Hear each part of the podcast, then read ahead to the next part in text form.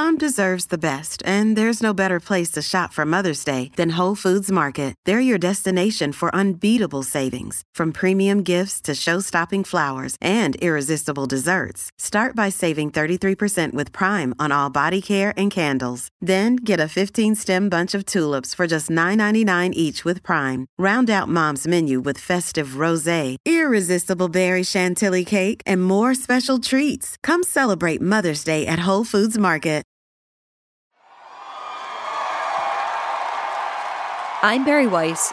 This is Honestly. And as a warning, today's episode gets a little bit explicit. Thank you. First of all, before I even start, I want to say that I'm rich and famous. and, and, and the only reason I say that is because the last seventeen months were hell. And I cannot imagine what everybody went through. But I'm happy to see you. And I'm happy you're well. And I hope everyone you love is okay. In his latest Netflix special, Dave Chappelle went hard. He made jokes about Black people, Asians, molesting preachers, lesbians, celebrities, the Me Too movement, Jews. Space Jews. But what would actually get him in trouble was the subject of gender. And now we get to the core of the crisis. What? What is a woman? What is that? In this day and time, is there even such thing as a woman or a man or anything? Hmm. Hmm. Seems to be a question nowadays. And specifically what got Dave in hot water was talking about something called a TERF. And they've canceled people that are more powerful than me.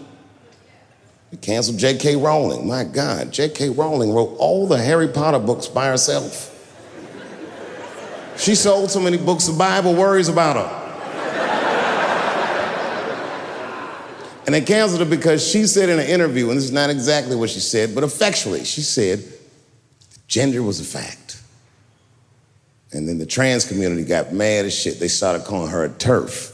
I didn't even know what the fuck that was. But I know that trans people make up words to win arguments. So I looked it up. TERF is an acronym. Stands for Trans Exclusionary Radical Feminists. This is a real thing. This is a group of women that hate transgender. They don't hate transgender women, but they look at trans women the way we blacks might look at blackface. It offends them. Like, ooh, this bitch is doing an impression of me. In that riff, he actually says that he's on Team TERF. I'm Team TERF. I agree. And then he makes a joke that felt like he was daring a more sensitive audience not to laugh. I am not saying that to say that trans women aren't women. I am just saying that those pussies that they got, you know what I mean?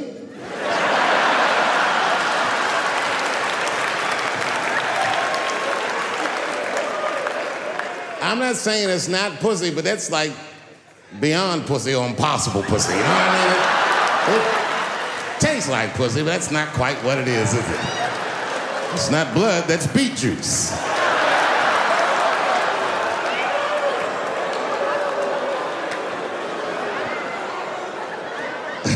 Oh, buddy, I'm in trouble now.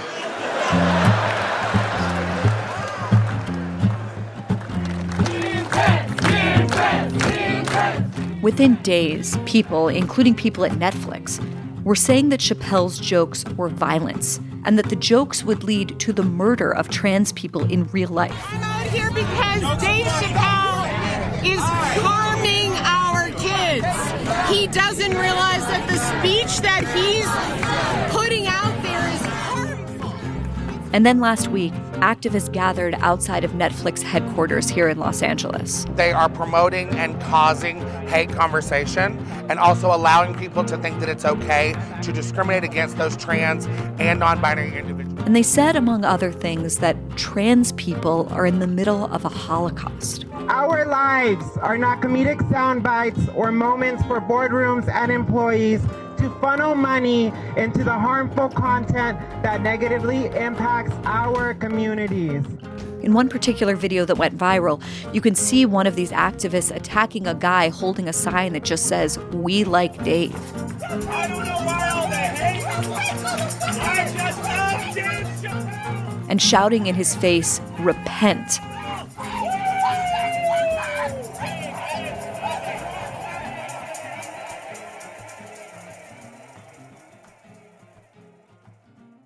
And so, with all of this TERF talk at a fever pitch, I reached out to my guest today, Julie Bindel. Julie has been physically attacked. Activists have tried to have her work banned. Bookstores have boycotted her in the name of safety, all because of the accusation that she is a TERF. What Julie actually is, is a longtime feminist writer and activist. She joined the radical feminist movement in the nineteen seventies as a seventeen-year-old working-class girl and lesbian from the northeast of England. She's traveled all over the world exposing and campaigning against violence directed at women, against female genital mutilation, domestic violence, rape, human trafficking. She's fearless and she speaks her mind, and she has a new book out called Feminism for Women: The Real Route to Liberation, which got an endorsement from none other than J K. Rowling. I have to say, I was really surprised when I read it. I have always considered myself a feminist and that I've always believed and advocated for women having equal rights, for having the same dignity, the same pay, for the same job, and so on. But Julie's version of feminism is much more radical than mine, so much so that by the end of the book, I wasn't even sure if I was a feminist. All of which made me excited to talk to her about the latest culture war. Because Julie Bindel isn't new to this fight. She's been on the front lines of it for over four decades, and naturally, at the moment, she is right smack in the middle of this raging debate between TERFs and SWERFs and feminists and second waivers and all manner of misogynists. So whether you knew what a TERF was before you saw The Closer or not, Julie Bindel is here to make sense of it all. Stay with us.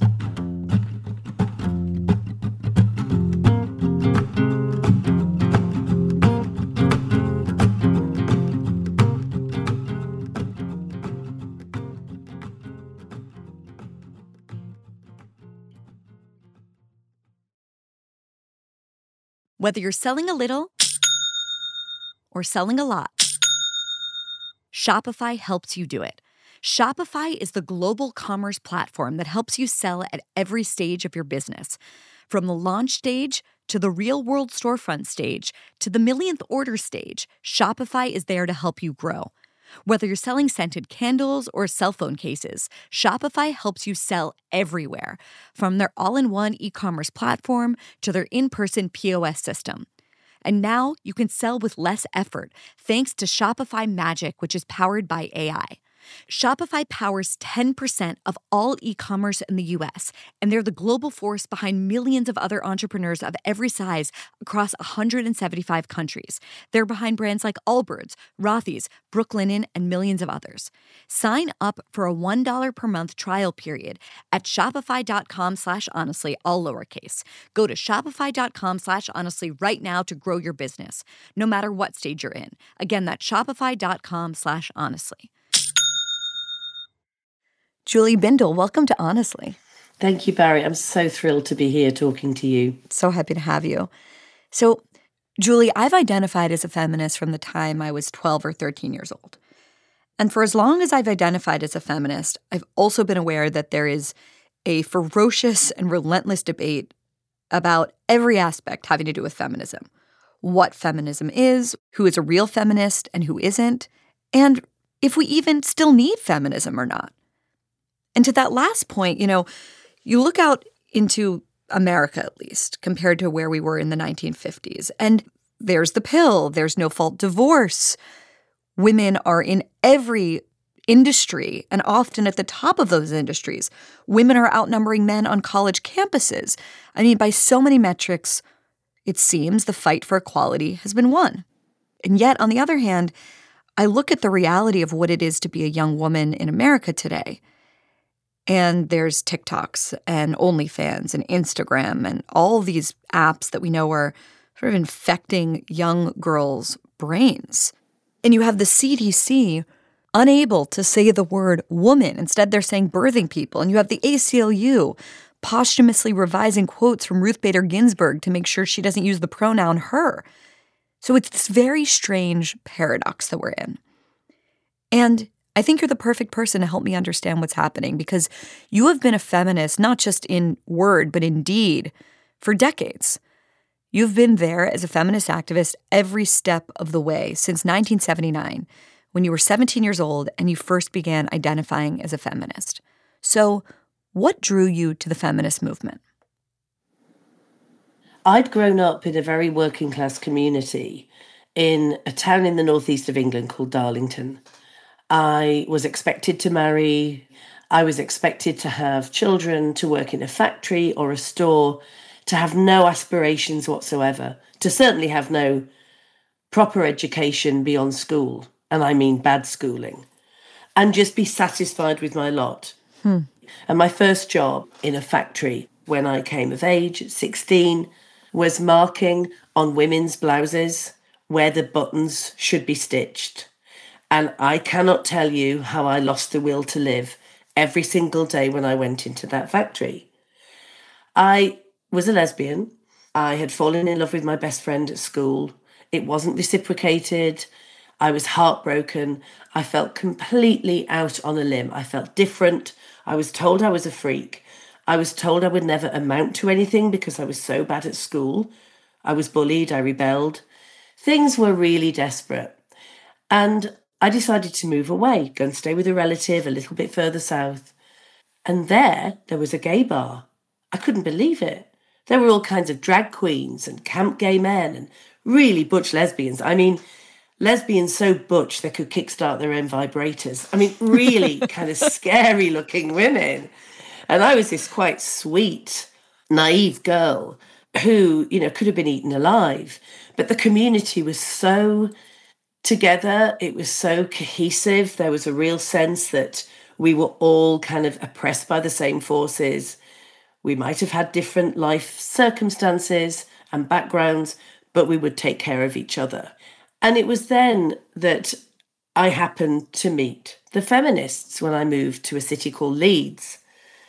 And that was because in those days, feminism and lesbianism were pretty indivisible. Hmm. The sexism and misogyny that girls and women in that era, especially working class girls, experienced when we came out as lesbians or when we were outed as lesbians was like misogyny on steroids. It was the kind of double whammy of not only are you a female with a low status in this society, but you also have sexually rejected men and you've rejected the control and protection of men. So all bets are off. There's no chivalry. There's no patriarchal kind of good manners system here. You're just bitches and witches and mm. you're out of our league. So when I met the feminists, I just thought, wow, this all makes sense.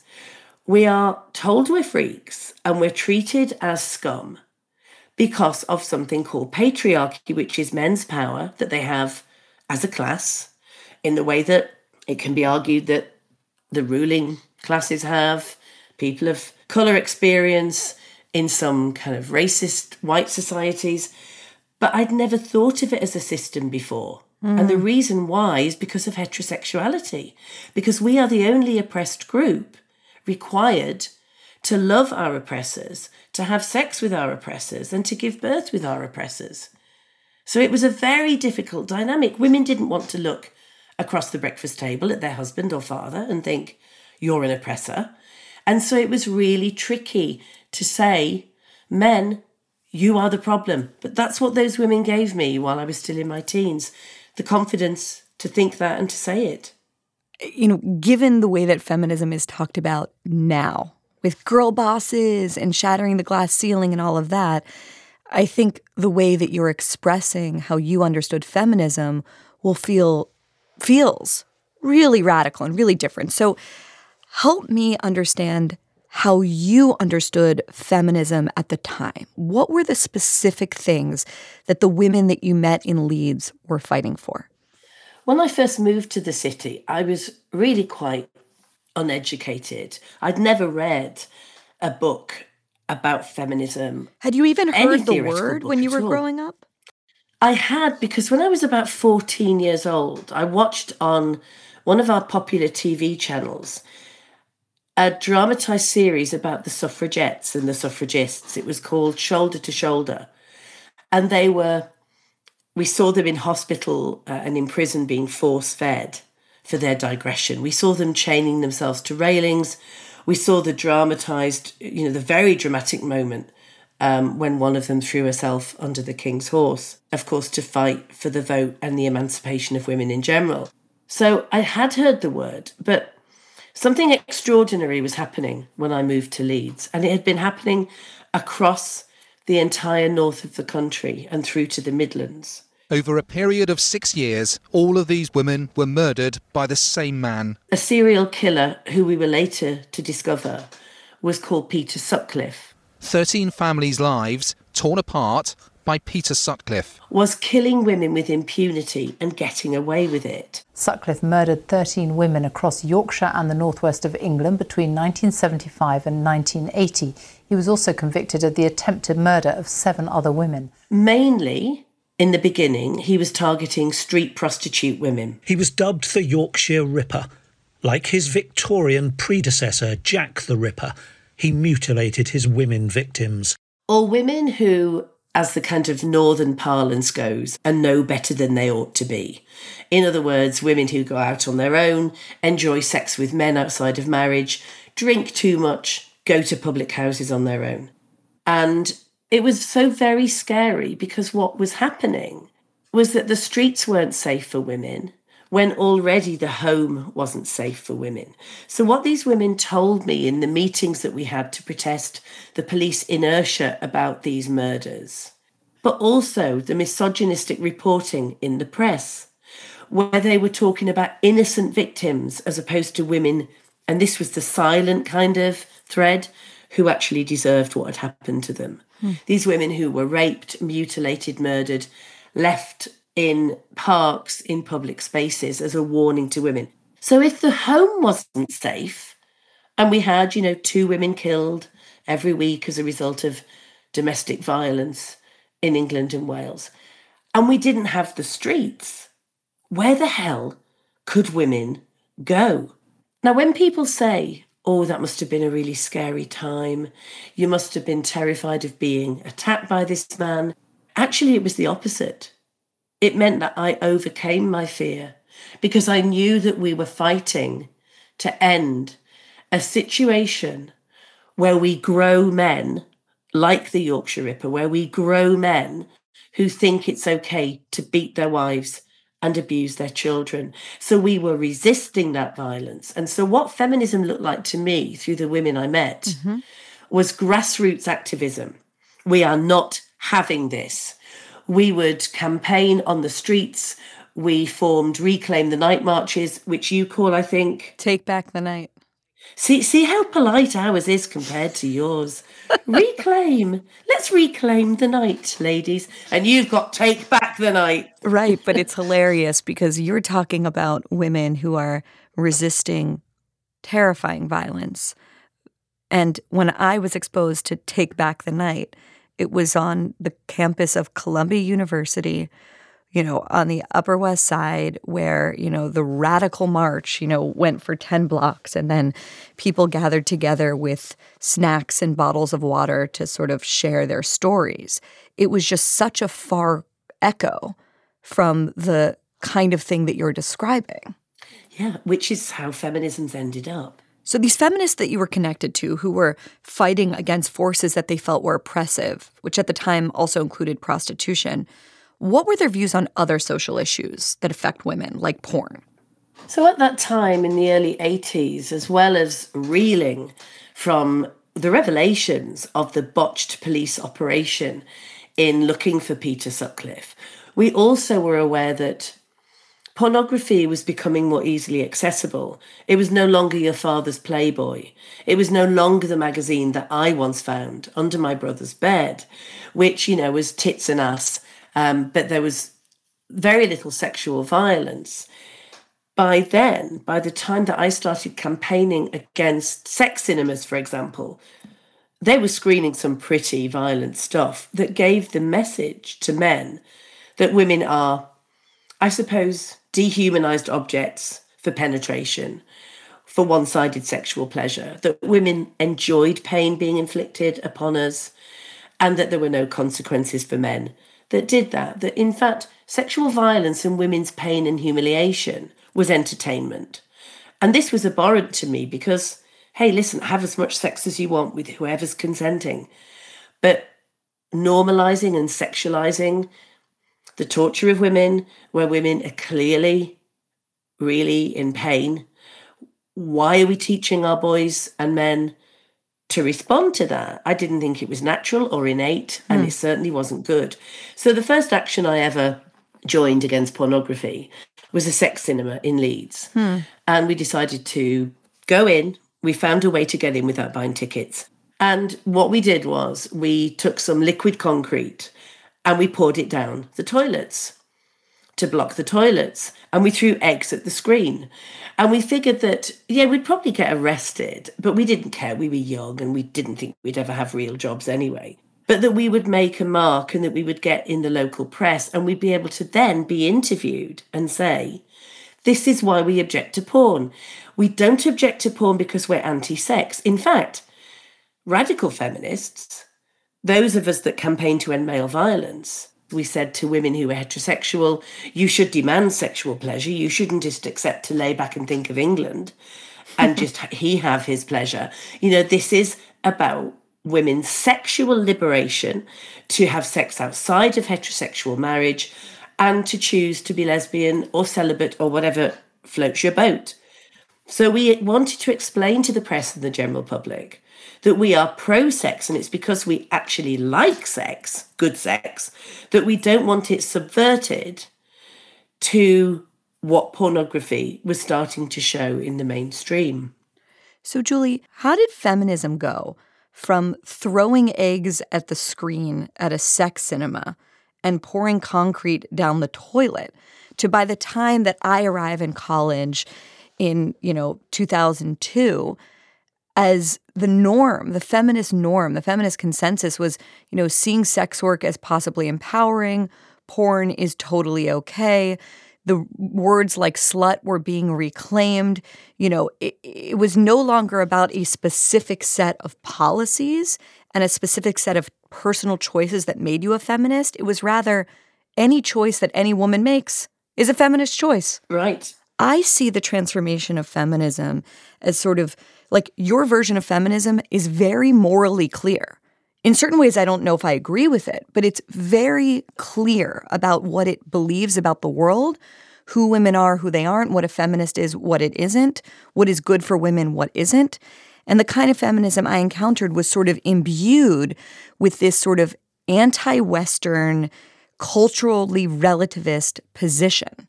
How did that happen? How did we go from what you're describing to what I encountered? I mean, that is the question of the century, isn't it? And I think that what we have to do is look at the way that feminism became co-opted by very privileged university students and taken away from its grassroots mm-hmm. original home. Part of that is because so much of it went online. But look, the internet's been great for feminism. It's globalized the women's movement. It's it's fantastic. But I think so many just thought, do you know what? We'll just talk online and we'll write, we'll send petitions round and we'll sign open letters and that'll be it. And the cultural relativist stuff, which I've railed against for decades, you know, began way back in the nineties. I remember going for a job as a press officer in a northern town. I was living in London by then, but I really wanted to work on this big international conference. It was the beginning of the globalization of the anti-male violence women's movement, because it was held in, in Brighton, um, just outside of London. It um, was in a huge conference hall.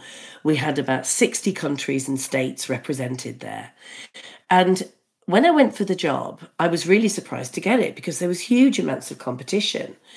And I asked the organiser, the, the, the kind of midwife to the conference, years later, why did you give me the job? And she mm-hmm. said, well, we threw a question in there, which was about a scenario that I turn up for my first day being press officer for this week-long event, and there's a group of African men and women protesting outside saying, hands off our girls' bodies.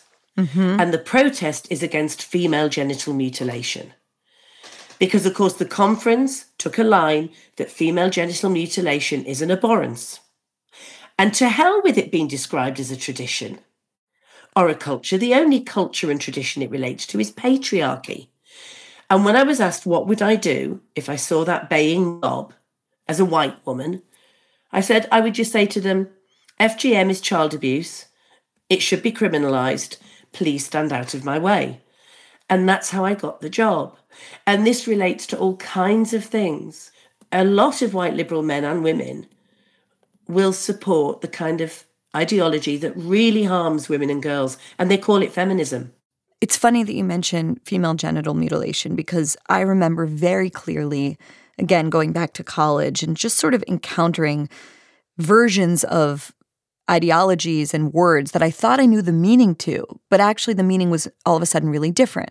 So I grew up with an idea that feminism was about equality for women, that women should get treated equally, that, you know, we should be treated with respect and dignity. And I remember getting into a conversation with two other students, friends, who identified as feminists. And the conversation was about F G M. It was about female genital mutilation. And they were basically offering an apologia for it. They were basically justifying it in the name, again, of cultural relativism. We need to, you know, respect other cultures and other practices. And I walked away from that genuinely confused, because I didn't understand how someone could identify themselves as a feminist and take that kind of, let's be generous, like, you know, limp position with regard to profound violence against young girls. Mm-hmm. So that's what I encountered. I thought it was exceptional. I was like eight, nineteen years old. And I think, Julie, and I'm wondering if you agree, it seems to me that that brand of feminism has won. Not yet, it hasn't. Not on our watch. I mean, I remember the first time I ever heard the term cutting. Cutting? What do you mean? Cutting. A Cambridge senior academic referred to female genital mutilation as cutting in order to destigmatize it. And it's been referred to as female circumcision a lot too, which to destigmatize it. Absolutely appalling. Language really matters. You know, it's no mistake that that language has been used. And there's a, you know, the the uh, academics in this country, many of them are so scared of being branded as bigoted in any way, shape or form by particular groups that they will literally apologise, as you've just said, for the agonising procedure of female genital mutilation, which anyone listening to this podcast, just look it up. It's the worst, worst act of sadistic brutality I think I've ever, ever heard about. And I know survivors of F G M, women from Sudan, brilliant women such as Nimco Ali, who has changed hearts and minds and laws about this, and who rails against white liberal cultural relativists who buy into this nonsense. And my view is it's the same kind of sanitised language and approach as is sex work. So I know that we use the term sex work in order to dignify the women, but I would never call women in prostitution prostitutes. I would say that there are women who are in prostitution or who are prostituted or who sell sex. I would never label a woman a prostitute. But if you start talking about sex work, it sanitizes what actually is happening to the vast majority of women caught up in the sex trade. And I do think that this is how we've ended on a slippery slope where all kinds of things that are bad for women are now rebranded and repackaged and sold back to us as feminist. When actually, if you really unpick who benefits from prostitution, it's the men. Mm. It's not the women. Whatever individual experiences some women have who say they're happy within it, great. But we don't base law and policy on a tiny number of individuals who make up a minority. We just don't. I think the thing that I find so strange is that the same feminists who are basically saying, you know, who are we to judge F G M are also the people who would go to town and go to the mat over, let's say, you know, working class Americans not knowing the right pronouns to use. Right. There is just a total disconnect here. They're, they are fixating on tiny microaggressions and overlooking or in fact, like making apologies for giant macro aggressions in the world. Right. How do you explain that? Oh, I mean, I suppose I could tell you just a brief story about something that happened to me in order to kind of look at how far down the rabbit hole um, this kind of politics has gone. In in June two thousand nineteen, I went to give a talk on how to counter male violence against women, rape, domestic violence, femicide. And I was with um, other human rights activists, including a renowned law professor and other experts. And we were talking to the University of Edinburgh, to their students and to some of their staff. And because there was one speaker who had also decided to focus her talk on why we have to keep our sex-based rights as women, how some things like rape crisis shelters, you know, re- re- refuges for domestic abuse victims should be kept women-only, and prisons, of course. Naturally, the whole event was deemed to be transphobic. It's such a narcissistic movement. Everything is about them, the extremists. And we're talking about half of the planet and the prevalence of, of violence against women, which is just, you know, significant. So I came out of the um, the talk and I was going to get a taxi, a cab to the airport. And there'd been a big protest, the usual blue and red fringe brigade beforehand, the signs, you know, trans women are women, blow jobs are real jobs, Julie Bindel's a TERF, et cetera, the usual. We'll get to all and, of that, but yes. Indeed. And I came out and I was with my law professor colleague and a, a trans-identified person, a man who was identifying as a trans woman, came running at me, screaming the most horrendous things at me, very violent kind of manner. I knew he was about to punch me, and that punch would have really connected because his fist was flying through the air when three or four big, burly security men managed to get hold of him and pull him off. And eventually, further down the line, he was charged and he was given a community sentence. I didn't want him to go through the prison system. He clearly was mentally unwell. But that was a violent attack. And the headline in the Guardian newspaper, the newspaper on which I cut my journalistic teeth, that I had written for for decades, the first headline was about how I was a transphobic speaker who had claimed I had been attacked. Now, as soon as the editor of The Guardian saw that, she realised that the victim here was being blamed, a woman who had campaigned all her adult life to counter male violence, and they made the newsroom change it, but not before many people had seen it. And in the meantime, I got a publication called Pink News, which is supposed to be about the LGBTQI plus two spirit, blah, blah, blah community, had the story there about my attack, which, as I say, was reported to the police, was about me misgendering a trans woman because I had tweeted that a man had attacked me outside of Edinburgh University. I mean, wow.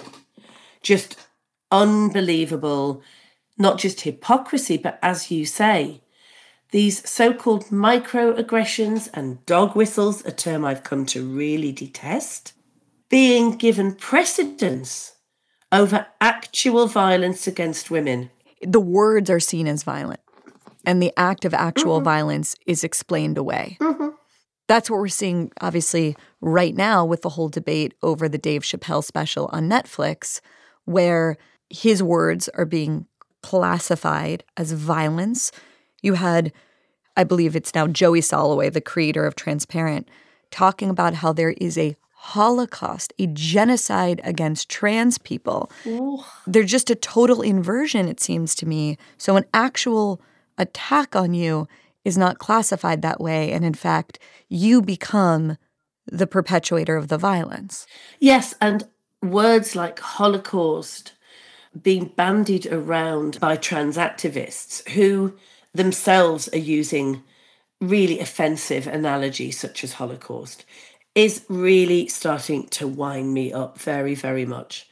For example, there's this myth that trans women are being murdered in their droves. no doubt killed as a result of my writing in The Guardian or wherever. And we haven't had, thankfully, we have not had one murder of a trans person for being trans in a number of years. But at a conference I was at at the weekend on feminism, there was a huge group of the usual protesters outside. And they were holding signs. Some of the signs um, said, "Suck my dick, you transphobic cunt." So there they were, protesting about our anti-trans violence and bigotry, because we were talking about the need for women-only spaces and sex-based legislation. And in the meantime, we're indoors talking about real issues that face women around the world. And these idiots were actually taking the knee outside of the conference hall in commemoration of murdered trans people, of which there were none. That is the stark difference we're talking about between reality and some Orwellian craziness that has become almost normalised. Okay, there's an optimistic way to look at all of this, I'm realizing, which is in order to see words as violence, in order to see you, Julie Bindel, as a threat, in order to see Dave Chappelle's special on Netflix as, you know, worthy of weeks of attention, you have to be living in an unbelievably safe, secure, prosperous, and privileged world. So in a way, isn't this all like the fact that people have the luxury of seeing you or Chappelle or, you know, Margaret Atwood or J K. Rowling as a threat? Isn't it a sign actually of how far things have come and what a progressive world we do live in? Could you see it that way? You could, and the good thing is that feminism is the most optimistic movement on the planet, because we don't believe that boys are born innately bad or programmed to oppress or abuse or sexually exploit women and girls, and therefore bad men can change. Men that do bad things aren't necessarily bad men, and actually they can choose not to do bad things. Women can choose not to wallow in victimhood and fear and get out there and march on the streets and demand change. I agree with you on one level about the kind of level of privilege that has to be present in these people's minds to get themselves wound up about women in a conference talking about maintaining sex-based rights, or women talking about how we don't like to be referred to as womb havers or cervix havers mm-hmm. or birth givers. But you see, this is the problem with what passes for feminism today. It's the kind of elite university feminism right. that's had all of its kind of drive taken out of it. It's feminism for the rich. I mean, because, of course, the other way of seeing, you know, the protests outside Netflix or the protests outside public libraries where you're speaking is that feminism is no longer the kind of feminism that's trying to lift up the woman working in the factory or the woman working at McDonald's for minimum wage. It is just a kind of luxury, like almost like a designer handbag that a very particular group of women like to cloak themselves in. But it's completely disconnected from the reality of the lives of the majority of women and girls. That's the darker view of it, right? The optimistic view of it is, wow, things must be really great if people are debating Chappelle jokes. And the darker view of it, of course, is this is a movement completely unmoored from the actual lives of women and girls as much as they talk all day about lived experiences. And it's really just, you know, a, a, a luxury movement for a luxury class. Yeah, you're absolutely right. You know, I'm not interested in the glass ceiling, but I'm more interested in the women in the basement, the women who are at the bottom of the ladder. Feminism is for all women, but we have to prioritise. Feminism benefits all women, but why the hell should we prioritise wealthy women who look down their noses at those of us doing the grassroots work? And yet they're the women that often reject feminism, when actually, you know what? Male violence is the great leveller, because your privilege might protect you to a degree from some forms of male violence, but it really doesn't protect you from misogyny when you're out at night, when you're in a bar, when you have your drink spiked, when your daughter gets prostituted because she ends up with a really nasty drug habit and she's had the misfortune to meet a pimp. So although class is really crucial when we explain how women are vulnerable to male violence, it's not the, the end, it's not the full picture. You know, I write in the book about um, going on a story for the Observer magazine to a village called Umoja in Kenya, where I'd heard about a group of women who had escaped forced marriage, childhood marriage, F G M, domestic abuse, and rape by the British Gurkhas that were stationed there. They couldn't take the violence anymore. They weren't being schooled because this was not what uh, their community would allow, an extremely patriarchal, brutal culture. And I went to visit this women-only community that had been built by local women in order to help their girls thrive, that these girls can go to school, that they can be kept safe from being married at eleven in exchange for a cow by her father, that they can escape being forced into polygamous marriages with older men, with dozens of children and loads of wives, where her life is nothing but slavery. So anyway, I went there and had the best trip of my life meeting these women. Did a good story. Story went viral. It was picked up by loads of journalists, which was a real, um, you know how it goes, Barry, um, a real honour to have other journalists looking at your story and following it with their own take. Except for the Australian faux feminist, in my view, Clementine Ford. Ford sorry, did I almost call her fraud? Um, Clementine Ford. She picked up on my story about these amazing women and decided that I was transphobic for writing about a women-only community. Do you hear me, Barry? These were women that live in mud huts that they build with their own hands. They have a stove and they cook dried beans. Their girls walk two kilometres to get water in the morning, and she's talking about it being trans-exclusionary. What the fuck? I honestly could not believe what I was reading. Just the disconnect of these women sitting in their ivory towers, writing this bullshit, not even picking up. You have to ask yourself why, though. What? I don't know who this woman is that you just mentioned, Clementine, but what's in it she's for her? She's an Australian okay, columnist. Right. You know, she's an Australian columnist. Right. So what's in it for her? It's not that she actually is wondering where are the trans women in the mud huts in this village. It's her way of signaling to her audience, I'm not Julie Bindel. Julie Bindel's a baddie, but I'm a goodie, right? Totally. That's exactly right. What made it even funnier was that the day before I left the country and I'd gone for my yellow fever jab, and my editor who commissioned the piece, a really lovely guy who knew that the slurs of transphobia had followed me around at that time for over a decade. And he said to me, Julie, I've got some bad news for you. Um, the village elders have said that they can't receive you in Umoja because of your transphobia. And it took me seconds before I realised he was having me on. He was joking. So that happens. And then Clementine Ford writes a piece which was beyond parody. How the hell do you rationalise this? You're right. It is. I'm not Julie Bindel, and I am one of the good ones. I'm trans-inclusive. Let's get to sort of trans issues and TERFism in a bit, but I want to focus on real policy matters that are affecting women's lives here in the West. So let's start with prostitution, or sex work as it's often called. And there's two bills right now that are working their way through New York State legislature to decriminalize sex work. And there was a recent op-ed in the New York Times by a trans sex worker that put it this way. I'm going to read it to you. We knew that the best way to help sex workers was not to decriminalize only their actions, but also those of their clients. The legal pressure that clients face is absorbed by sex workers. A smaller client base means lower wages and poorer working conditions, with clients who are more likely to act in ways that make sex workers' lives more difficult. We believe criminalization of either side of the sex trade does not help protect sex workers, but merely perpetuates the social stigma that treats sex work as an inherently harmful activity, a stigma I have long worked to eradicate.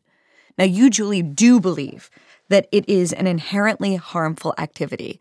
And I'd like you to make the case for me, because I have to tell you, I am sort of drawn to the idea, similar to the abortion debate, that, you know, sex work's going to happen anyway. It's happened since the beginning of time, pretty much. And it's going to happen whether we regulate it or not, so we may as well make it as safe as possible for the women, mostly women involved, but for all sex workers. Tell me why that's wrong. Tell me why it's an inherently harmful activity. I mean, I have worked with and interviewed now hundreds of women in the sex trade, including many that have exited prostitution. And in fact, I conducted what remains the biggest piece of research on the barriers and opportunities of getting out of the sex trade. And I think it's key. We need to, if we're going to criminalise the Johns and we're going to decriminalise the women, we can't just leave it at that. We can't just decide, well, that's okay, they're not going to be arrested and their lives are going to be just fine. Because the social exclusion, the poverty and the violence and coercion will still remain in their lives. But the example I'm going to give is when I visited a brothel in Nevada. Um, one of those brothels run by the late Dennis Hoff, thank God he's dead, really horrendous human being. And Nevada, as you and, and your listeners will probably know, has a number of counties across the state where legal brothels are permitted. And it's become a big tourist attraction. And as a result of these legal brothels in Nevada, everybody thinks that the entire state is legalised, is decriminalised, is the Wild West. Hence, when I first visited and went to my hotel in Vegas, I was immediately offered an eighteen-year-old Russian prostituted woman to my room. I mean, they don't care whether you're man, woman or beast. That's what's on offer. Anyway, so I was doing some research in these brothels, and Dennis Hoff had clearly chosen, handpicked the women to speak to me, and they had said yes, they would speak to me. And I went to speak to one woman who we'll call Yvette, who was selling sex from the room in which she was living for six months solid. These women do long terms in these brothels and then take home the money, and we're told it's a lot of money. So she prostituted from the room, she lived in that room, she slept in that room. And the first thing I noticed when I walked in was a picture of her in a pornographic pose. And then the second thing I saw was a video playing pornography of her with John's on a loop. So she said she was happy to talk to me and we chatted. And I said, look, you know, I don't come to this with a blank slate. I campaign to eradicate men's entitlement in prostitution. She said, well, I disagree with you. She said, I'm a feminist and I enjoy my work, and, you know, you can't tell me what to do with my body, and it makes me angry when feminists say this. And we talked and it was amicable and I listened. And of course I didn't challenge her assertions and her points of view. I heard her. And so I said, so are your Johns, are they are they nice men? Who are they? I'd met some of them in the bar, and trust me, they're the biggest walking advertisement for lesbianism that I've ever seen. But anyway, um, so I said to her, okay, so what are your Johns like? And she said, they're nice, they're good looking, they smell good, they treat me well. Hey, yeah, I even enjoy the sex. So I said, thank you very much for your time. I appreciate it. And then I took a, another look around the room and I said, do you know what? My bedroom at home, I've got books on the side, I've got a coffee cup from the night before, I've got loads of shoes on the floor, I've got letters. You know, my, my room reflects me. Um, yours is so clinically neat and tidy. Do you have any personal effects here with you, bearing in mind you're living here for months on end? And she slowly opened the drawer next to her bed and took out a framed photograph of a beautiful little girl, probably about eight years old, I think, showed me this picture, but holding on to it, and said, this is my daughter. She said, but I don't leave it out for those dirty bastards to see. I don't want those John's spermy hands touching my little girl. And that told me everything I needed to hear. And I think the harm sometimes is not the broken bones, it's not the dead body, it's not even the H I V infection rates or the unwanted pregnancy or the drug and alcohol abuse. It's the psychological splitting of the self that so many women in prostitution have told me they have to do, mm. that they can't kiss their own children because of what's been in their mouth that day. Something's been in their mouth they didn't want to have in their mouth. They separate from their intimate sexual relationships with non-Johns because it just gets into their head and they feel, as one woman told me, it's like paid rape. So it's in gradations, and all women have different experiences, but the harm is so visible if you know what you're looking for. As you're speaking, I'm thinking about a brilliant woman who I interviewed recently for the podcast, and she's enormously successful in both porn and sex work through OnlyFans, but also through in-person sex work. And, you know, she's used to work in a factory like you did. And like you, she hated it. And she talks about the work that she does now as being just so much better, so much more in a way dignified. She's her own boss. She decides her her hours, what she will and won't do. And she's on track to retire long before you and I ever will. I think she would hear what you're saying and say, well, look at my life. What was more harmful to me? Having relentless hours in a windowless factory where I was essentially working as a robot in a broad machine, or doing this? What would you say to that? I would accept her personal experience and I would believe her. You know, it's not up to me to say that women are deluding themselves or that women don't choose this or that they are the problem because they promote prostitution. My perspective on this is, of course, she exists. Of course, there are women with that experience. We can argue till the cows come home about whether or not she's in a tiny minority or a sizable minority or whatever. What we do know is that the vast majority of women in the system of prostitution are the most disenfranchised girls and women.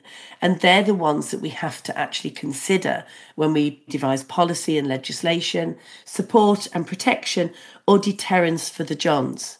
My my point of view is this. Prostitution isn't inevitable. The world would not collapse. No one would be harmed if prostitution were not to exist tomorrow. Men's penises would not drop off if they couldn't have the kind of sex that they wanted, when they wanted, with whom they wanted. It would be fine. Men can go and get a real date or use their right hand.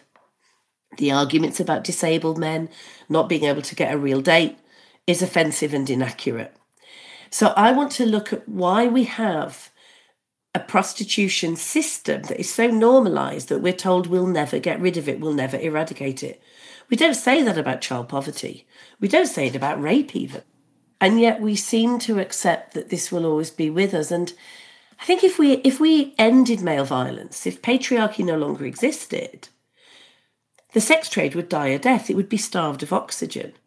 And when I was in, in a university, I launched my book on prostitution in two thousand seventeen. I was with a brilliant sex trade survivor, Sabrina Valise, who campaigned for blanket decriminalisation of the sex trade in New Zealand, in her native New Zealand. And then when it came in, she realised it only helped the Johns and the pimps and the managers. The women were still treated as badly, if not worse than before, because the police weren't involved at all. It was just seen as a job. It became, rape in the job became an employment tribunal issue, not even a criminal act.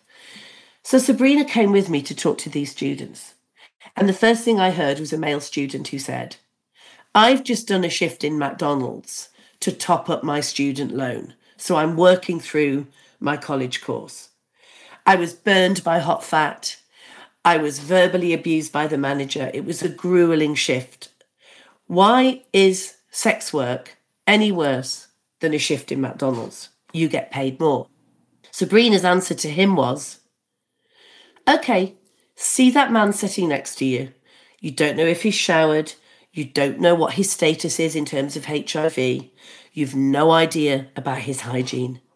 Take his dick in your mouth now, and then take the one next to you up your ass, because that is what prostitution is. And he went, yeah, I think I'd rather work in McDonald's.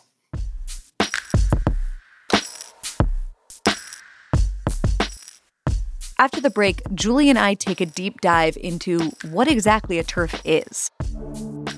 and why she thinks fighting with some trans activists is worth all the trouble. Stay with us.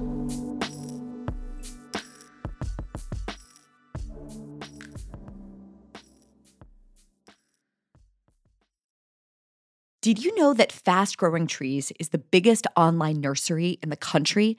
It has more than ten thousand different kinds of plants and over two million happy customers. Spring has finally arrived, and Fast-Growing Trees is here with fruit trees, palm trees, evergreens, houseplants, and so much more to liven up your house and your yard. Fast-Growing Trees makes it incredibly easy to order online. Your plants are shipped to your door in one to two days. And along with their thirty-day Alive and Thrive guarantee, they offer free plant consultation forever. So you can grow lemon, avocado, olive, or fig trees inside your home. You'll find the perfect fit for your climate and space, all without having to hire a landscaper or to drive around to nurseries in your area. Fast-Growing Trees has plant experts to talk about your soil type, landscape design, plant care, and everything else you might need. And this spring, Fast-Growing Trees has the best deals online, up to half off on select plants and other deals. And listeners to our show get an additional fifteen percent off their first purchase when using the code HONESTLY at checkout. That's an additional fifteen percent off at fast growing trees dot com when you use the code HONESTLY at checkout. fast growing trees dot com, code HONESTLY. Offer is valid for a limited time. Terms and conditions may apply. Julie, several times in this conversation so far, the phrase TERF has come up. And this is a topic that seems to be tearing the feminist world apart from within, and in fact has exploded into the broader culture. Let's start with a simple question here. When did you first hear the word TERF? I think it was around two thousand eight or nine, but I'd already been labelled as seriously transphobic. And when I heard TERF, I thought it was really interesting because a lot of men are violent towards trans-identified people, outwardly, visibly trans people, in the way that they are to visibly gay people or lesbians such as myself. We often have the same attackers. And so therefore, when trans people are murdered or harmed, it's bigoted males. Almost every single case we've heard of are violent, bigoted, homophobic, anti-trans males. All of a sudden, we've got an acronym for the first time in the history of trans activism, which has the words radical feminist in there. So suddenly radical feminists, the ones that have a theory about male dominance and women's submission, the ones that campaign to end rape, that set up the first domestic violence shelters. The ones like you, in other words. Yes, feminists like me. All of a sudden, we are in the acronym. We are it. Radical feminists. So let's define what a TERF, what does TERF stand for, Julie? Trans exclusionary radical feminists. So what? How it came about was that feminists had said, look, come on, we want trans people to have all the dignity and human rights that we are fighting for as women. We will stand with our trans sisters and brothers in the face of any violence, abuse and discrimination. That goes without saying. Of course, feminists are concerned about other oppressed and marginalised people. We always have been. But we said, look, there's a problem here, guys, because there's a clash of rights.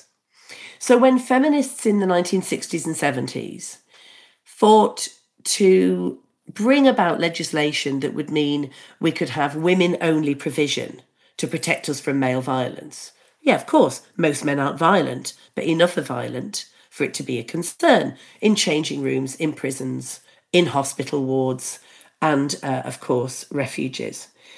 So we said, let's build refuges with no funding. Let's build rape crisis centres. And we're sorry to our trans sisters, but you're going to have to build your own refuges because we can't accommodate natal males, however you live, even if you live as the opposite sex, because women will recognise you as males, unless, of course, they've lived in the opposite sex for decades, they've had every single medical and hormonal intervention, and we wouldn't necessarily notice, right? But They are few and far between that end up in those situations. So we said, this is a clash of rights. We need to maintain our sex-based legal rights and our refuges. And they started saying, you are transphobic. You are a bigot. You don't mind when trans women are being raped and murdered. You won't even share your refuges. And we said, hey, build your own and we'll show you how to. And we'll give you every bit of advice to do that.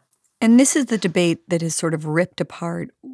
Women's only spaces, like I think about Lilith Fair, you know, the famous feminist mm. music festival, but also, you know, women's sports, high school sports, college sports, professional sports. I mean, this is the debate, the question about whether or not trans women are women, whether or not trans women should be accepted in female-only spaces. And I think it's a very complicated issue because it really pits two virtues against each other, one being the virtue of inclusion, but also it pits inclusion against the question of fairness. And I'm just wondering, Julie, as someone who has been herself someone on the outs, as a feminist, as a dyke, as someone from the working class, how do you understand that movement in the most generous way possible and its desire to sort of be accepted somewhere? So this is a key question. And how I would answer it is by saying that trans people are wholly separate and different in terms of their demands and their attitude and their behaviours as are trans activists, most of whom aren't even transgender. And I suppose how I would approach the issue of anti-trans bigotry is, as I said earlier, to defend and protect trans women as a discriminated against minority and to say trans women are trans women. Third spaces are really important in this discussion because the trans activists are saying... What's a third, what's a third space, Julie? So at the moment, what we have is women-only spaces, refuges and the like. Then we have mixed spaces, and I don't mind going into a mixed-sex bathroom, um, in a bar, in a pub, in a restaurant, so long as men watch their hygiene. Why should I care? But a third space would be for trans people to choose if they wish to use that facility. In other words, they have a refuge, they have a rape crisis centre that we as feminists have long suggested we help them build, that we help them design, that we give them support to maintain. And of course, the extremists, the activists don't want that. But the majority of trans women that I speak to, some of whom are my friends, that's exactly what they want. That's exactly the solution that they think we should be moving towards. And the other solution would be this, Barry. You have trans women who have raped and abused women in female prisons, on prison wings here in the U K. I've interviewed two of those women who were raped by convicted male sex offenders who decided to transition during their time in a male prison. The classic line in the Guardian newspaper when one of these rapes was reported was about a trans-identified male called Karen White. The line being, the women could see her erect penis protruding from her stockings. Now, as an Australian colleague of mine said when I did my book tour there, when I read out that line, her erect penis, she said, the only time the phrase her erect penis should be used is if a woman has castrated her rapist and she's holding it up as a trophy. So, okay, I wouldn't necessarily go that far, but she had a point. So, therefore, what I would do as a lesbian, as a feminist, as a humanist, is say to trans women, we will help you, we understand, but it's a clash of rights. Right, it is a clash of rights, and it's hard, and I, but I... Here's what I hear you saying. Let's put erect penises in, in stockings to the side for a minute. You're saying, I think, that women are women and that trans women are trans women. And that's okay because diversity is a good thing. And no good comes from papering over difference or pretending that we're all the same. And let's fight for the rights of this group as this group. Is that what you're saying? That's exactly what I'm saying. When I was a young lesbian in that working class community with all of the people, none of them had benefited from a further education or liberal values. And I was called a pervert and a freak, and I was asked constantly, was I a man? I wasn't a real woman because, of course, I was attracted to girls and, and, and not boys. So I kind of have an inkling of understanding about how my trans sisters and brothers feel because they're on the margins of society. What I really want is for the pressure to be on men in male prisons, not to kick the heads in of trans women when they're in those prisons. I don't want women in our prisons who are the most disenfranchised in society to have to be at risk of rape. I want the trans women in men's prisons to be treated with courtesy, not to be raped, not to be beaten up by anti-trans male bigots, because they're in no danger in women's prisons, but women are in danger from convicted sex offenders that claim to be trans women, and that is not acceptable. So, Julie, you've obviously been branded as a TERF, and that's come with serious social costs for you. From being disinvited from college campuses, you've been physically attacked. People claim all kinds of untrue things about you. But sometimes I joke that all of England is a TERF island. You know, you have obviously J K. Rowling, who blurbed the cover of your book. Over here we have Margaret Atwood, who's getting, you know, dragged right now for calling women women. But, you know, there's also lesser-known women whose lives are getting really unraveled by being branded as TERF. So I wanted to take the case of Kathleen Stock, which is a story that's being covered in the British press, but really hasn't penetrated over here. Kathleen Stock has attracted protests over her views on gender identification, and last week was the victim of a poster campaign at the university's campus in Brighton, accusing her of transphobia and suggesting she should be sacked. Posters have been put up around Sussex University calling for Professor Miss Stock to be fired. She's a philosophy professor at the University of Sussex. She has a new book out called Material Girls. And she has sort of been ringing the alarm on the risks of self-identification. In other words, you know, the the notion that anyone can claim they're a woman and enter women's spaces, which is what we've been just been talking about. But this month, it kind of really boiled over at her university. Protesters on campus rallied together. They called for her job. They handed out leaflets calling her a transphobe. They said, "Fire Kathleen Stock. Until then, you'll see us around." And what's astonishing about this story, although maybe it shouldn't be astonishing at this point, is that Stock's own union, instead of protecting her from this harassment, they sent a letter, her own union, to the university asking the school to take a clear and strong stance against transphobia at Sussex, to undertake an investigation into institutional transphobia. And meantime, the police have told Kathleen Stock that she should install security cameras at her home and she should avoid her own campus for her safety. Why does a powerful union bend a knee to the will of, as you put it in a recent op-ed, a collection of pound shop Antifas? Why isn't the union doing its job? Why isn't the university saying, stop, you know, this is the place more than any other in a culture where we should be protecting free speech rights, where we should be protecting freedom of conscience? You know, why aren't her fellow professors going on Twitter and writing, you know, stop? Instead, they're writing shame on Kathleen Stock and her transphobic ilk, rather than saying enough. What is going on here? Part of it is fear and cowardice, because they've seen what's happened to me. They've seen what's happened to other women that have been targeted in this way. And that serves as a severe warning. I'm lucky enough not to have a job. As my mum's always saying, when are you going to get a real job? I'm a journalist and I don't have a Stafford job. Um, so they haven't been able to hound me out of my job, but there have been other consequences. But the likes of Kathleen has to go on campus and teach. So part of it is fear, capitulation and cowardice. But the other part of it, I think, is as worrying. And it's this. Progressive men, men on the left, that have learned over the decades that it's not cool to be outwardly misogynistic. It's not cool to make rape jokes. It's not cool to talk about women's physical appearances, call us too ugly to rape, whatever. They leave that to, to the, the more blatant sexists. But they've been kind of quite hemmed in because they resent the women making demands. Not all of these men, by the way, but the misogynistic ones wearing the cloak of respectability and progressiveness. And they have been really curtailed in terms of their sexism.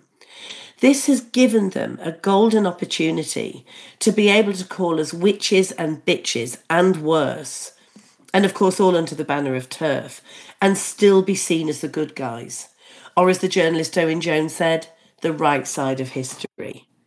But Julie, what do you make of the fact that a lot of the a lot of the people, you know, protesting Kathleen Stock, trying to push her out of the school, or to use the example of Suzanne Moore, your your old colleague at The Guardian, who was essentially pushed out of the paper for similar reasons, a lot of the people doing the smearing and the shaming and the trying to get people deplatformed are themselves young women, young women who no doubt identify as feminists. I think those women can identify as feminists if they like. They're not. It's not feminist to hound women out of a job for saying that sex is real and that women's rights must be protected. And women who speak out against misogyny, which Kathleen Stock has, Suzanne Moore. Kathleen Stock is a very mild-mannered, quite liberal academic philosopher. I know Kathleen quite well. She thinks my book's too radical. I think her book's too liberal. We're great friends. It's a brilliant position to be in because we can tease each other uh, with where we think we've gone wrong. And we talk and we debate and we do that really old-fashioned thing. Do you remember this, Barry? Disagreeing um, and still we, being friends? Yeah. That's the word. Yeah, that's, that's how I that's how I felt when I read your book. I'm like, oh, I really disagree with Julie way more than I thought, but I love talking to her. Well, and I feel the same about you, but you probably disagree with me a bit more than I do with you. But either way, you you raise a really interesting, crucial, in fact, point about young women being really at the helm of this. When I first started researching my book, I got to talk to loads of young women, some of whom had deplatformed me, some of whom had been part of the gang at university saying, no TERF, like Bindel on our turf. She's a transphobe, she's a SWERF, which for your listeners is sex worker exclusionary radical feminist. So TERF and SWERF, it sounds like a bad meal in a diner, doesn't it? But anyway, um, I was called a whorephobe. Some of those women now come to me and say, hey, I'm sorry I did that. I was wrong. I believed it at the time. But they were in these feminist societies where they were being drip-fed a faux feminism that was a feminism for men. It's why I called my book Feminism for Women. Because it was all about pole dancing for exercise and sex work being empowering and choking and slapping and being spat at during sex was really erotic. And I think that they had just realised that this kind of feminism wasn't going to liberate them. And so those women on campus, I think the other issue is what's happening with our universities right now is there's barely any kind of material reality being addressed by the academics. It's all free-floating, postmodern queer theory.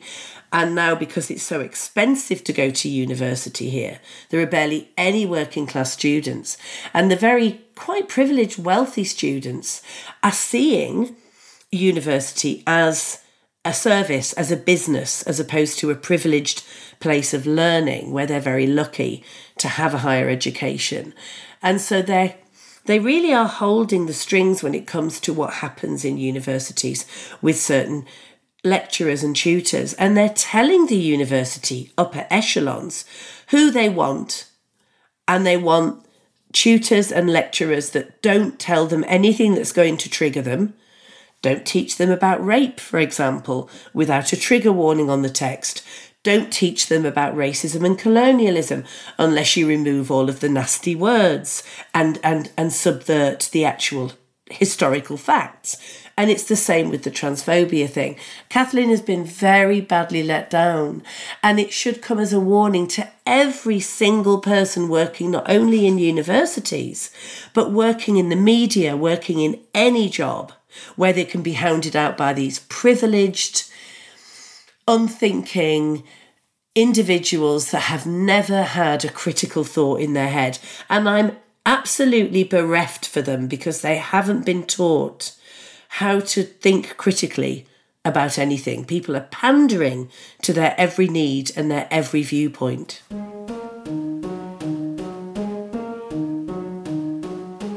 One more break and then more with Julie Bindel on how to make feminism relevant once again to the working class. Stay with us.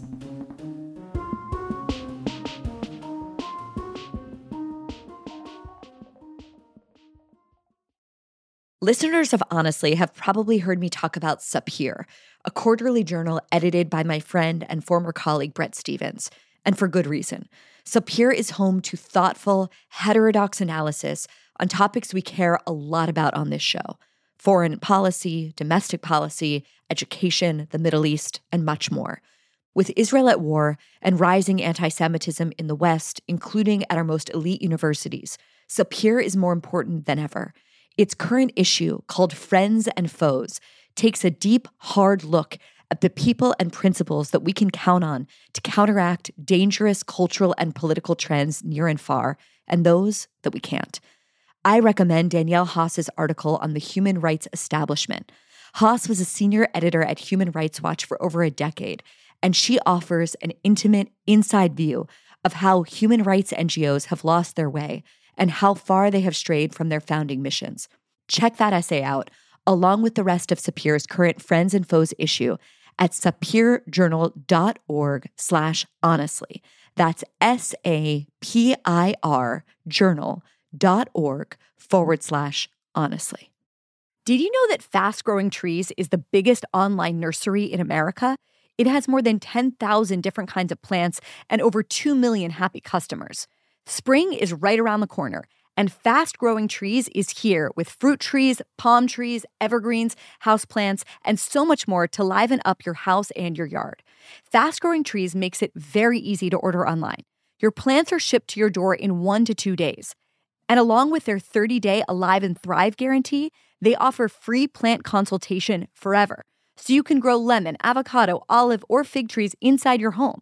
You'll find the perfect fit for your climate and space, all without having to hire a landscaper or drive around to nurseries in your area. Fast Growing Trees has plant experts to talk about your soil type, landscape design, plant care, and anything else you might need.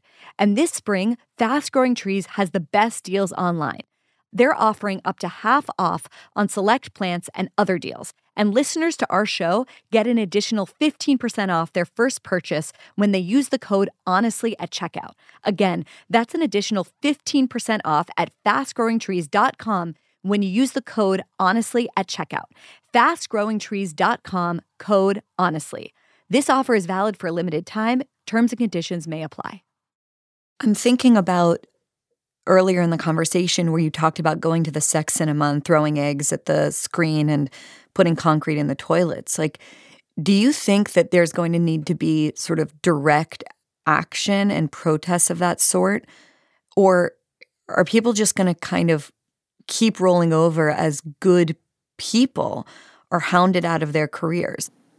I think the answer to your question is yes, we need to return to direct action, although the days of being able to throw eggs at cinema screens and put concrete down toilets are probably gone. But anyway, either way, there are different forms of legal direct action that we can do. You see, you mentioned J K. Rowling, who is stratospherically world famous. I also interviewed Chimamanda Ngozi, who's been called a TERF and a white feminist, despite the fact that she is a black African woman, because she refuses to capitulate to the trans women are women ideology. Also, uh, the, the, the tennis legend Martina Navratilova, again, she used to be a great ally of trans people, of lesbian and gay people. She was outed in the early nineteen eighties. She was the first lesbian icon for those of us of my age, I'm fifty-nine, who saw for the first time a really cool person who was out as a lesbian, who was doing great things and who was world famous and revered in her profession. And she's become a good friend. And the second that she started talking about the unfair situation of putting natal males in competitive sports with women, she was cast asunder as a bigoted TERF. So of course there's no redemption. You can never not be a TERF once you've been labelled one. Kathleen will never not be a TERF amongst that crew once you've been labelled. So what I say we need to do is this. Kathleen is not world famous, but she's very well known in my country now, and she's a sterling academic. But there are women whose names we will never know, who don't have university professorships, who are in mundane jobs who cannot afford to lose those jobs. They've got children to feed, they've got rent to pay.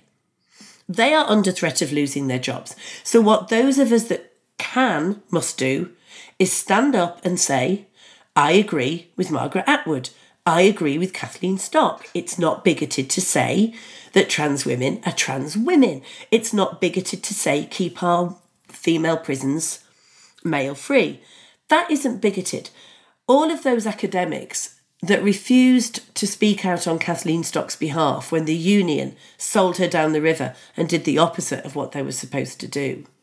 Shame on them, because they should stand up and be counted. They can't sack us all. And that, I think, is the key message.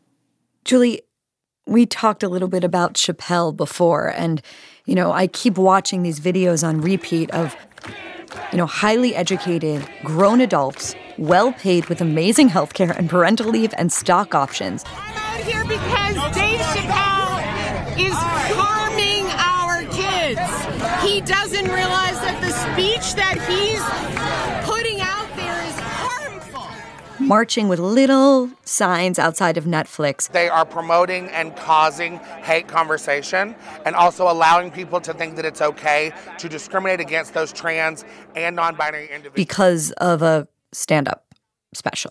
Yeah. You don't have to be mean when you make jokes. Yeah. We will not stop until those demands are met. Yes. Yeah. We want you to know that we're not going to send you back into that building empty handed. To me, the broader point, and this was made by a smart friend of mine, that it's a little bit like He, he it reminds him a little bit, he said, of Hunger Games. Like, it's the fashions of people in the Capitol. It really bears no relationship to reality, to actual victims. It's it's LARPing. It's live action role playing. It's it's sort of fakery. But there is still, as we've been obviously talking about in this conversation, room for a muscular vision of feminism that actually focuses on the lives of women and girls. So if the feminist movement had its head on straight, what would the goals of it be? What would the top three issues be if the feminist movement was run by Julie Bindel and co? Well, first of all, sisterhood and solidarity. That's really important, because what we've been hit over the head with this past couple of decades, maybe a bit more, since postmodernism invaded the academy and leaked out into wider society. So the kind of theory which is very abstract, where they deny material reality per se, not just about, about women's biology. The thing that's happened is we've been told women have nothing in common. Women are divided by everything. That white women are crying white tears when we're raped or when we're uh, addressing male violence, which in turn somehow affects trans women and somehow affects women of colour. We've been told that wealthy women don't need feminism at all. We're also very well aware that the poorest women in society are left to their own devices when we ignore things like prostitution and the kind of systems of exploitation that eat up the most vulnerable women.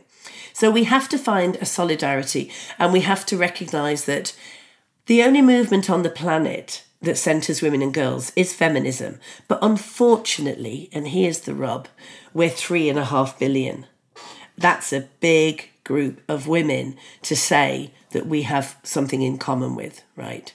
We're never going to do it. We're never going to have a movement where we pretend, and nor should we, that we have so much in common. But we do have one thing in common. So here's my second thing. Mm-hmm. Male violence against women and girls, and the fear of male violence against women and girls. Now, that is the only thing on the planet that unites all women and girls. There is no other thing. We don't all have children. Some of us are poor, some of us are educated, some of us are heterosexual, some of us are not, some of us have different life experiences in the extreme. But we all have understood that lesson that we grow up with. Mm-hmm. We all understand what it feels like having a bit too much to drink, coming back in a cab on our own, and just wondering, just wondering if something bad might happen, or taking a different route home than through the park, or feeling sick to our stomachs when we're in a lift with a man and the lift suddenly stops and we think, okay, anything could happen. Men don't have to fear that. And so many of us, I mean, I think pretty much all of us. But isn't that just inevitable? Isn't that just, isn't that just, I mean, it's horrible. I've felt it so many times. I've crossed the street untold numbers of times.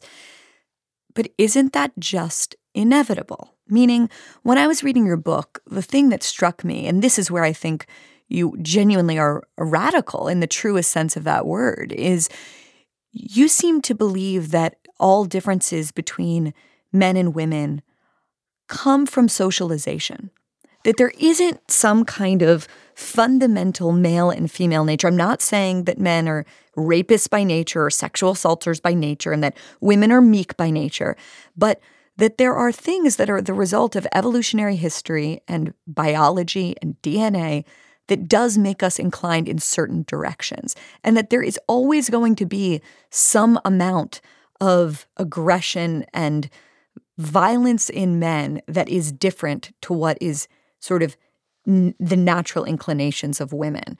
And I hear you writing in your book, and I really wanted to ask you about it, that no, that's just the result of socialization, and anything that doesn't, any argument um, that doesn't acknowledge that it's just the result of socialization and the way we are socialized, in a way is apologizing for this bad behavior.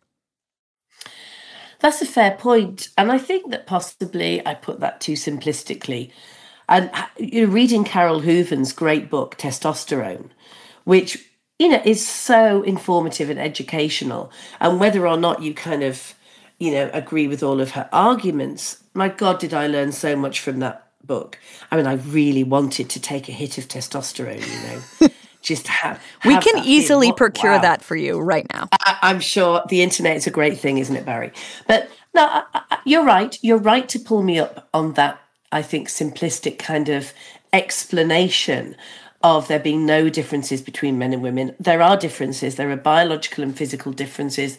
Testosterone, as does estrogen, plays a, a part in the way that we respond to each other. Um, it doesn't explain or excuse, of course, sexual violence towards women. I mean, men do fight. Men might even fight each other for the kind of best-looking woman. Um, there's all kind of mating rituals that we go through. And I think that there can be, you know, a rich kind of understanding of the differences between men and women without going down the route of explaining it, explaining yes. sexual violence like yes. that. I think, you know, and we have evolved. And I think... Perhaps I want to put it like this. Mm-hmm. We mustn't excuse male violence because there isn't a need or an inevitability about it. We can live in a world without male violence, however much testosterone or not somebody has coursing through their veins. And I do think I've looked and looked and looked as a feminist over four decades for anything else that bonds women and girls. And I think we need to come together on the basis of need. And that need for me is to combat male violence so we can all live as free citizens, and actually that men would benefit from having relationships with women as friends, as colleagues, as lovers, as sons, without that kind of sense that they could get away with it if they wanted to. You know, maybe this is something to try. I also have to ask, you know, when reading your book, I asked myself a few times, am I a feminist? Because I've always identified as one. My life is the result of feminist progress, but I'm not a utopian. And I am very, very skeptical of utopian movements. And you talk about in the book how feminism for you is not about the fight for equality per se. It's about women's liberation from the patriarchy. And you write explicitly it's a utopian movement. So tell me, Julie, am I a feminist if I don't identify, if I don't think of my feminism as being about a sort of utopian vision of toppling the patriarchy, eradicating hate, and total women's liberation and a matriarchy? Am I a sufficient, am I, am I sufficiently feminist enough if I would be willing to settle for, I don't know, you know, lack of violence against women and equality in all the places that we want to be and work, and the sort of dignity and respect that's accorded to males? Of course you're a feminist. in any movement, we have radicals and we have others that have a different role within the movement and that practice feminism and that advance the cause of women through different means. And that is the way that I see it. There are anti-feminists who are calling themselves feminists in order to speak about issues with authority, but they're not feminist, they're anti-feminist. Whereas the feminism that you subscribe to, you and probably the majority of women in the U S and the U K that describe themselves as such, you may not have a utopian vision, and I hear what you're saying about the problems with that, but you absolutely want the liberation of women from particular atrocities, from a system that curtails our lives and our freedoms, our role in the workplace, wherever. And there's room for hundreds of types of feminism. Julie Bindel, thank you so much. Thank you, Barry. It's been really great to talk to you.